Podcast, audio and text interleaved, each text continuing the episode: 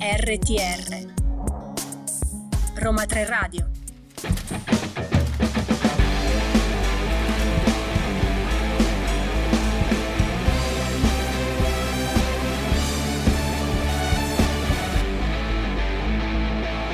Le notizie del giorno, un saluto da Lorenzo Picca. Continuano le ricerche del sottomarino turistico Titan scomparso mentre tentava di raggiungere il relitto del Titanic.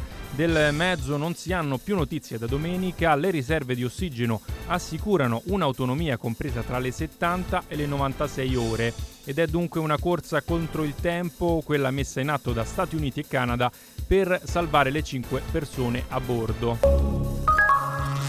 La Guardia di Finanza garantisce l'attuazione dei principi costituzionali di giustizia fiscale tra i cittadini. Così si è espresso il Presidente della Repubblica, Sergio Mattarella, durante l'incontro con il Comandante De Gennaro in occasione del 249 anniversario della Costituzione del Corpo. Sentiamo le sue parole. La Guardia di Finanza si è sempre affermata come presidio sicuro di legalità e come garante fedele della sicurezza economica e finanziaria del nostro Paese ha saputo accrescere non soltanto l'azione di contrasto all'evasione e alla fiscale, al riciclaggio, al contrabbando, ma anche l'azione di controllo sull'utilizzo del pubblico denaro e sul corretto impiego dei fondi nazionali e comunitari.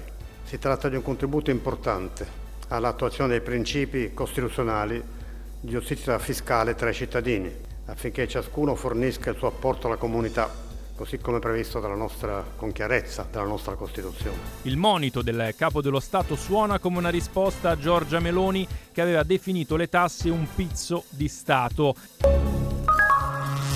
Al via mercoledì 21 giugno gli esami di maturità con la prima prova che vedrà impegnati più di mezzo milione di studenti in Italia. Si torna alle modalità pre-Covid con eh, le tre prove classiche e sono in molti a combattere l'ansia con l'ascolto della musica. Un sondaggio del portale scuola.net rileva infatti che il 39% dei maturandi utilizza la musica per allentare la tensione, mentre 2 su 3 per darsi la carica. La canzone più ascoltata? Beh, neanche a dirlo. Notte prima degli esami, notte di polizia.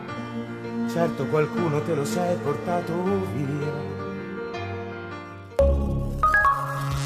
Lo sport in chiusura, l'Italia di Nicolato debutta giovedì 22 giugno agli europei under 21. La prima giornata del gruppo D è già un test che può dire tanto sul eh, futuro della nazionale under 21. Gli azzurrini si troveranno eh, di fronte alla più quotata Francia in un raggruppamento che include anche Norvegia e, e Svizzera. La sfida si giocherà in Romania alla Cluj Arena, calcio d'inizio previsto per le ore 20 e 45.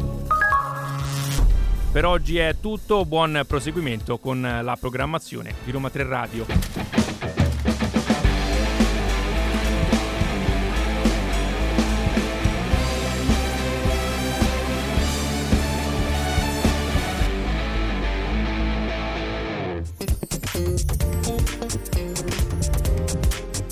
RTR Roma 3 Radio